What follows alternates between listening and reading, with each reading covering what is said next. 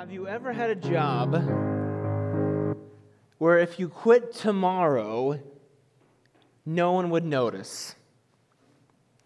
Like if you literally walked in the door of your job, said, What am I doing here? and left.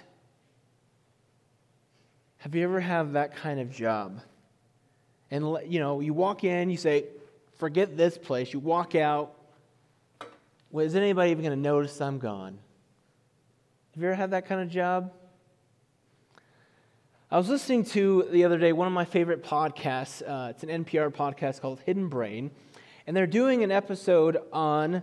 Uh, what I'm going to I'm going to say this. Uh, he used different words, but we're you know we're in, we're in church. What we'll call BS jobs, and if you listen to the podcast, just beware.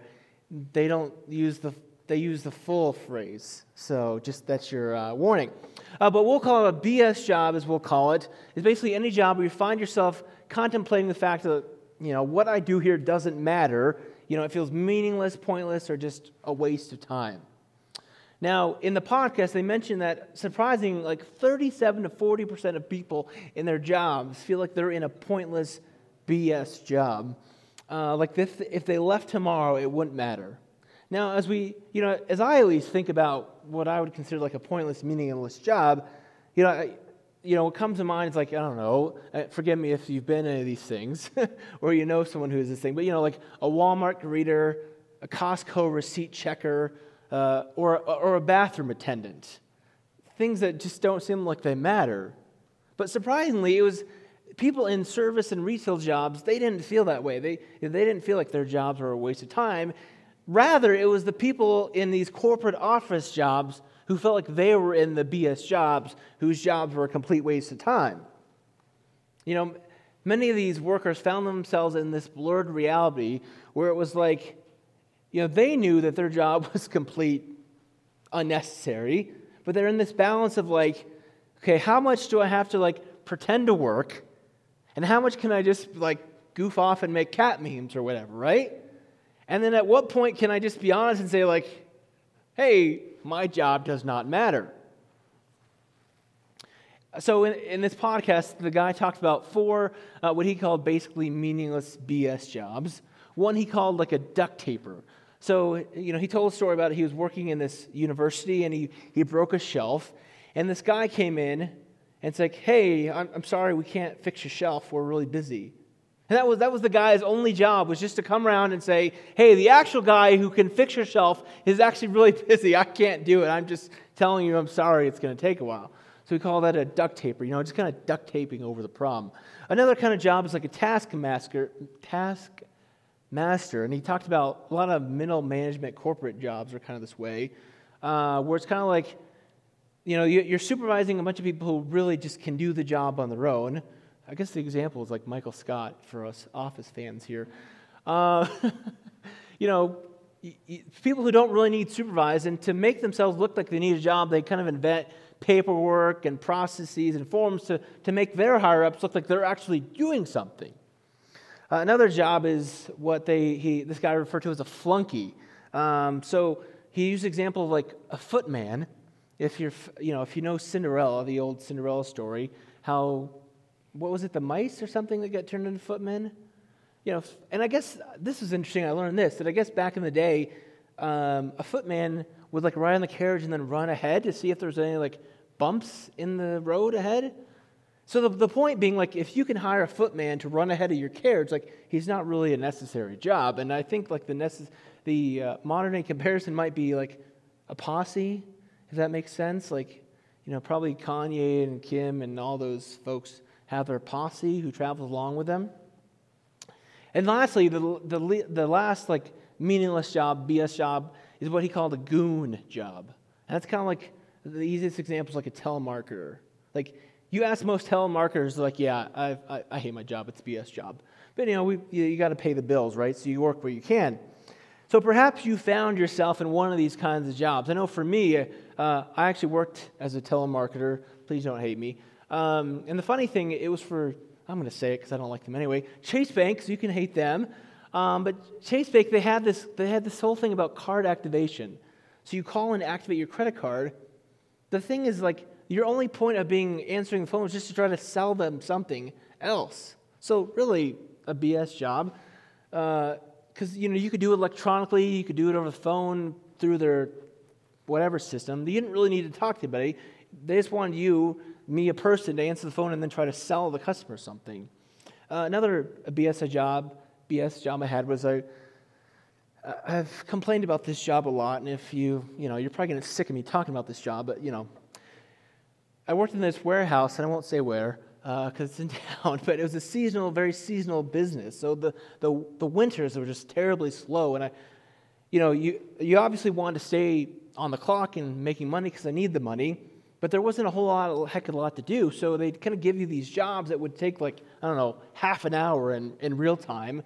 But because you need to like stay on the clock, you kind of make it last an hour. So this kind of repeated cycle of like half hour job, you make last an hour. So then like your supervisor would give you a job that he would think would take you an hour, but really only takes you half an hour. So you're just just just kind of like fill time and wasting time. It's just super boring, super torture, super BS. But you know what are you going to do? You need the money. So the the uh, the guy in the interviewed in the podcast tells a story about this time he was a dishwasher. Uh, he was a he was a teenager washing dishes for a restaurant.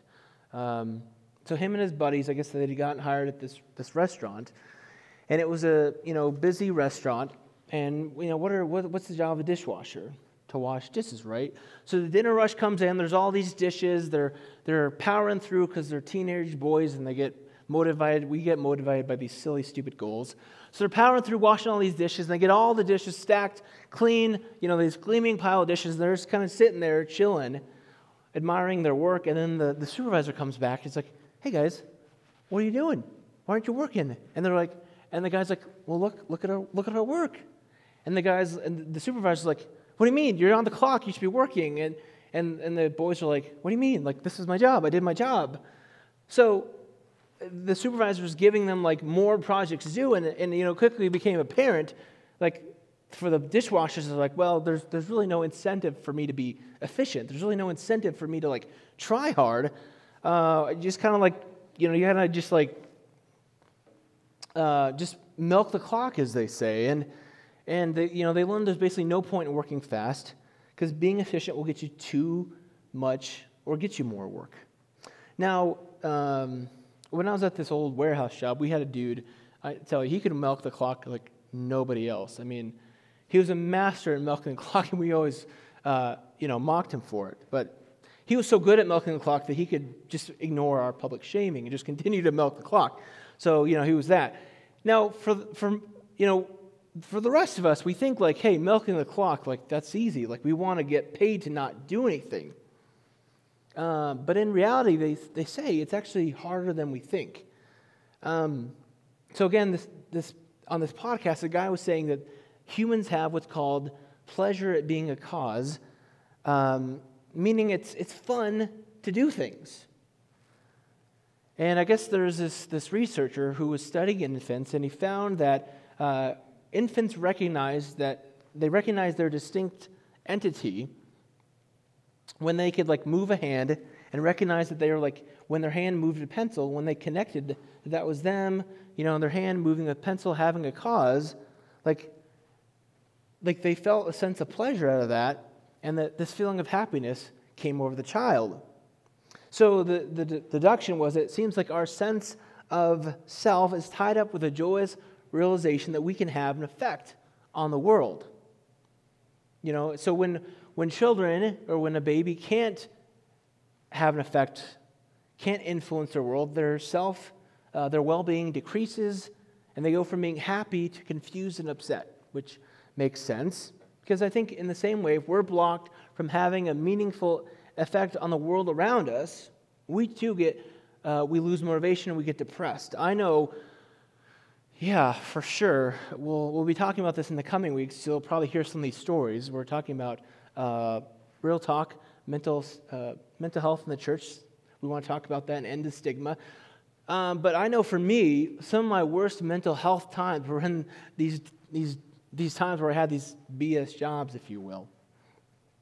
And uh, like I said, I bet many of us at some point in our lives, we've had a job that felt pointless, whether it was a duct taper, a taskmaster, you know, flunky or goon. we can understand the uh, mental and emotional anguish of having a job that just seems pointless. You know, it's, for me, it was like the dread each night of going to bed, realizing I had to get up in the morning for, the, for a job that I loathed. And then it, was, then it was in the morning, it was the drudgery of getting myself out of bed to be on time to a job that I felt like was a waste of my time. And then it was the soul crushing, perhaps you felt this, the soul crushing experience of like, you know, feeling like days, weeks, months, years are going by and you have nothing to show for it. It can be a bit demoralizing, to say the least.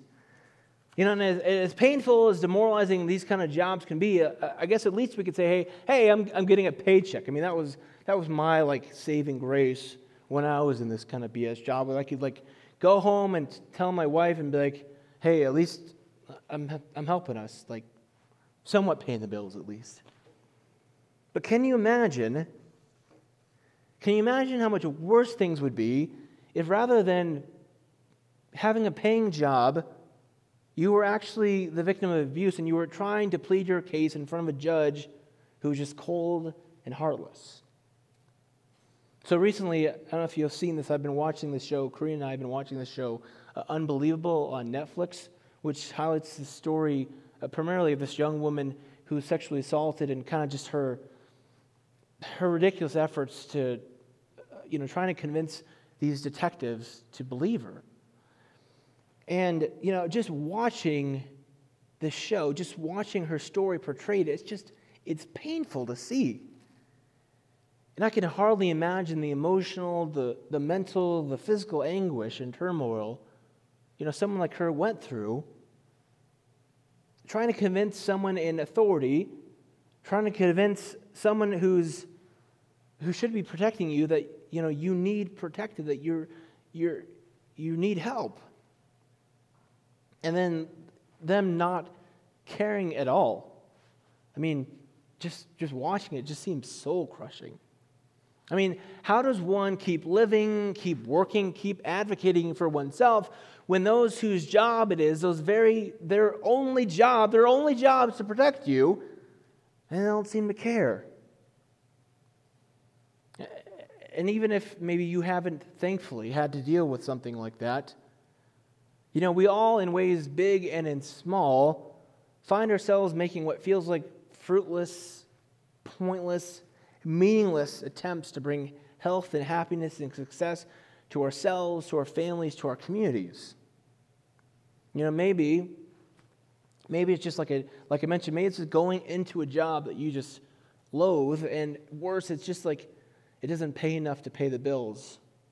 I mean, in the Denver metro, what do they talk about? You know, the living wage being necessary to afford an apartment. And we know there's countless people who go into a job every day that really doesn't even pay them enough to pay their bills. You know, I imagine, you know, maybe uh, as a female, it's working as hard or harder than that, that male coworker, yet seeing that male get promoted or you know, get paid more than you. Maybe it was, maybe it's something like, you know, organizing for a, a good effort that's going to benefit your community and do good in your community. And then, you know, you do all this work and you, you, you make all this effort, and then you see some big money and big power come in and just squash the whole thing. It can be a bit demoralizing. And, you know, I, I think we can all kind of wonder, like, in, in this kind of constant drudgery. Like, how do we keep going? How do we keep working? How do we keep doing right when there just seems like this, you know, BS to it? So last week we were talking about, um, or, or, this week we're in our last series of Jesus for President, and we've been uh, we've been talking about how to live faithfully as followers of Jesus beyond the walls of the church. And in the past weeks, we've analysis talked about uh, working for justice. And we've talked about um, continuing to work and do right even when life seems complicated. So today we're talking about how to keep doing good even when life seems stacked against us. So last week we were looking at a parable uh, in Luke, the Gospel of Luke, and this week we're going to look at another parable um, called the, the, the, the unjust judge and the widow. So, again, for those who were here last week, a parable is kind of like a simple story with a deeper meaning that's kind of used to tell a, a, a, a, spiritual or a moral point. And Jesus often told stories like these as parables to try to, uh, to again, teach people something. So, some, some modern day examples of parables we might think of would be like the, uh, the ant and the grasshopper, which I mentioned last week, and then the boy who cried wolf. Again, you know, the boy who cried wolf, he says, Hey, there's a wolf here. And, you know, people come running to help him. There's no wolf. Again, he does it again. And eventually, what happens? He cries wolf one too many times, and there's a wolf, and no one comes to help him, and the sheep are lost. So that's, that's a modern day parable, we might say.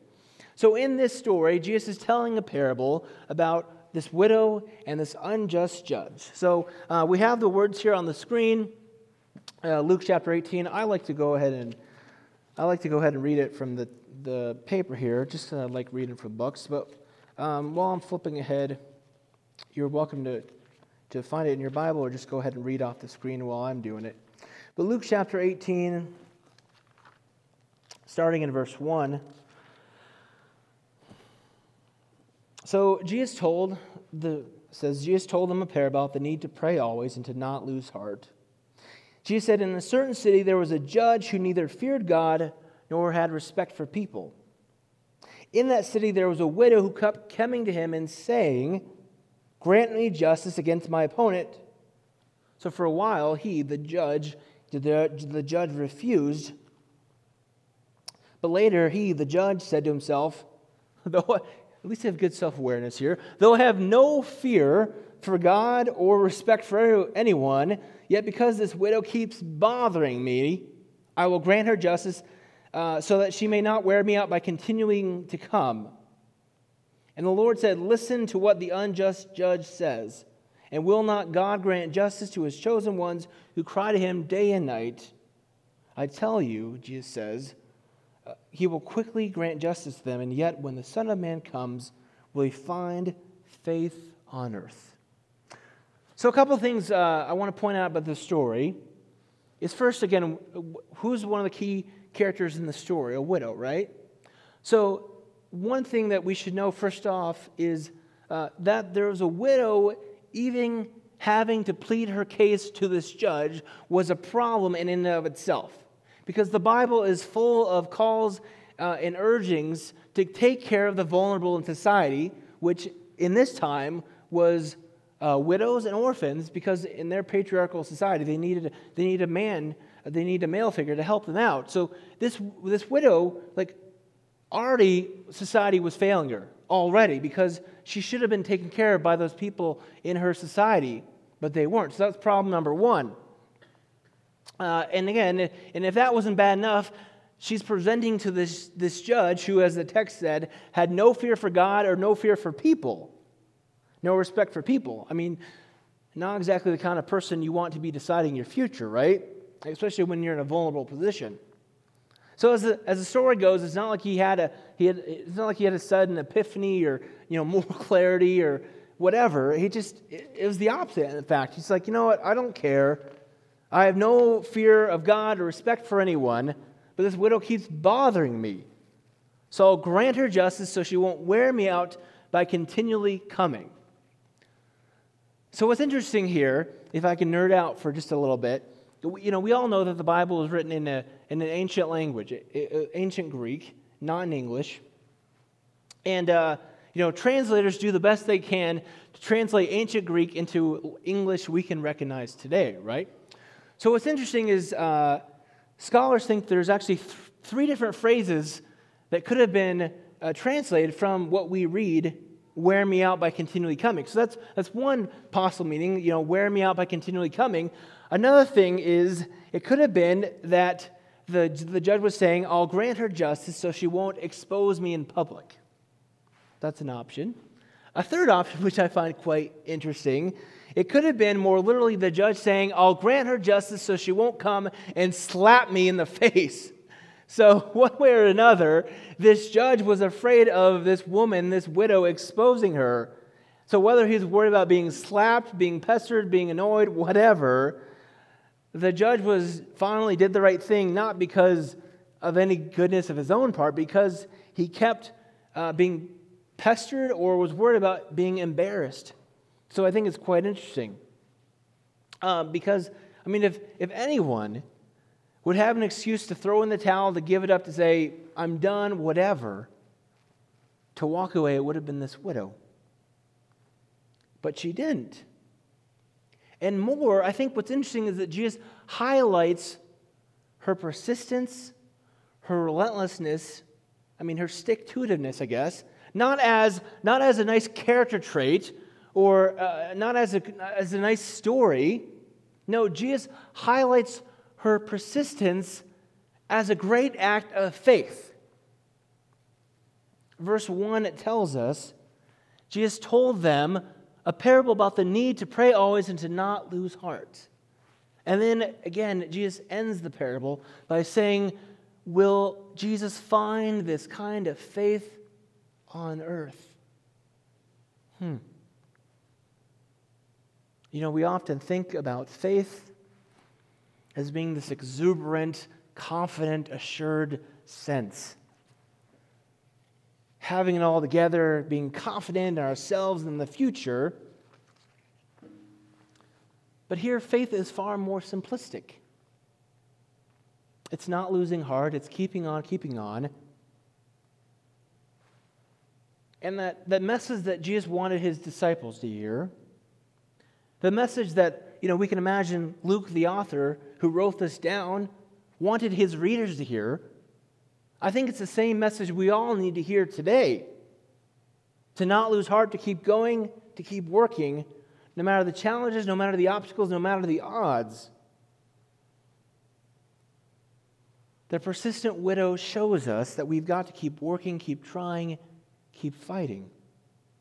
Because our small and seemingly insignificant acts, they can make a big difference. But we don't know how long it will take. But consider this. Someone was telling me about this, Paul was this week. A small, seemingly fragile plant can do incredible things. Like a, like a, a sycamore tree root can buckle a sidewalk. A mushroom a mushroom growing up, I guess, can shatter a cement floor. A tree root, with enough time, can split even the biggest boulder in two.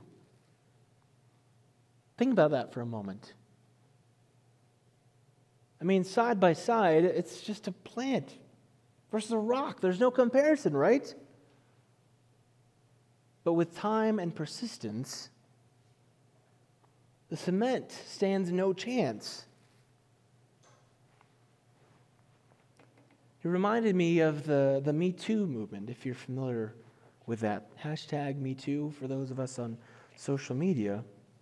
So I guess the, the Me Too movement, and I hope I'm saying her name right, was started back in 2006 by a woman, woman named Tarana Burke. And she started this, this phrase as a way to uh, give voice and raise awareness for those who had suffered, these women who had suffered abuse, uh, harassment, and assault. But even from 2006, her work made little headway. But then in 2017, seemingly out of nowhere, that phrase Me Too went viral, empowering countless women to share their stories of abuse, uh, assault, harassment, and to bring accountability to those people who had been the cause of that abuse and harassment and assault. Against the entrenched power of abusers and seemingly unbreakable positions of power, like a persistent plant, Tarana Burke and her Me Too movement slowly but surely pushed into that rock and in time breaking into pieces. It's a powerful lesson for us to remember today. As demoralizing as life can be, as pointless as our actions can seem, as meaningless as what we do you might feel, it matters. You matter. And each and every day, each and every day you get up and you go to work for a job you hate to take care of your family, that's an act of faith. Each and every day you get on the phone and you call your insurance saying, I need this treatment covered. And they refuse. That's an act of faith. Each and every day you go out and advocate for your community to bring justice and peace and good for your community. You are acting in great, great faith.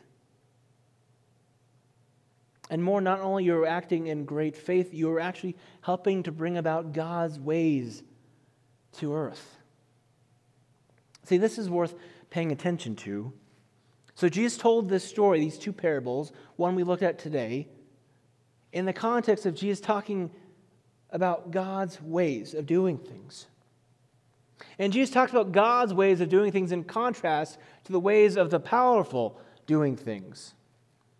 Where the powerful cheated, exploited, and mistreated, God's ways about including, helping, uplifting. But here's the thing Jesus points out that the responsibility to bring God's ways is just as much on us as it is on God. Like we've got to do our part, and God can't do it all for us. What I appreciate, though, is that God's ways doesn't come through power, through violence, through intimidation. God's ways come through small, persistent acts of faith.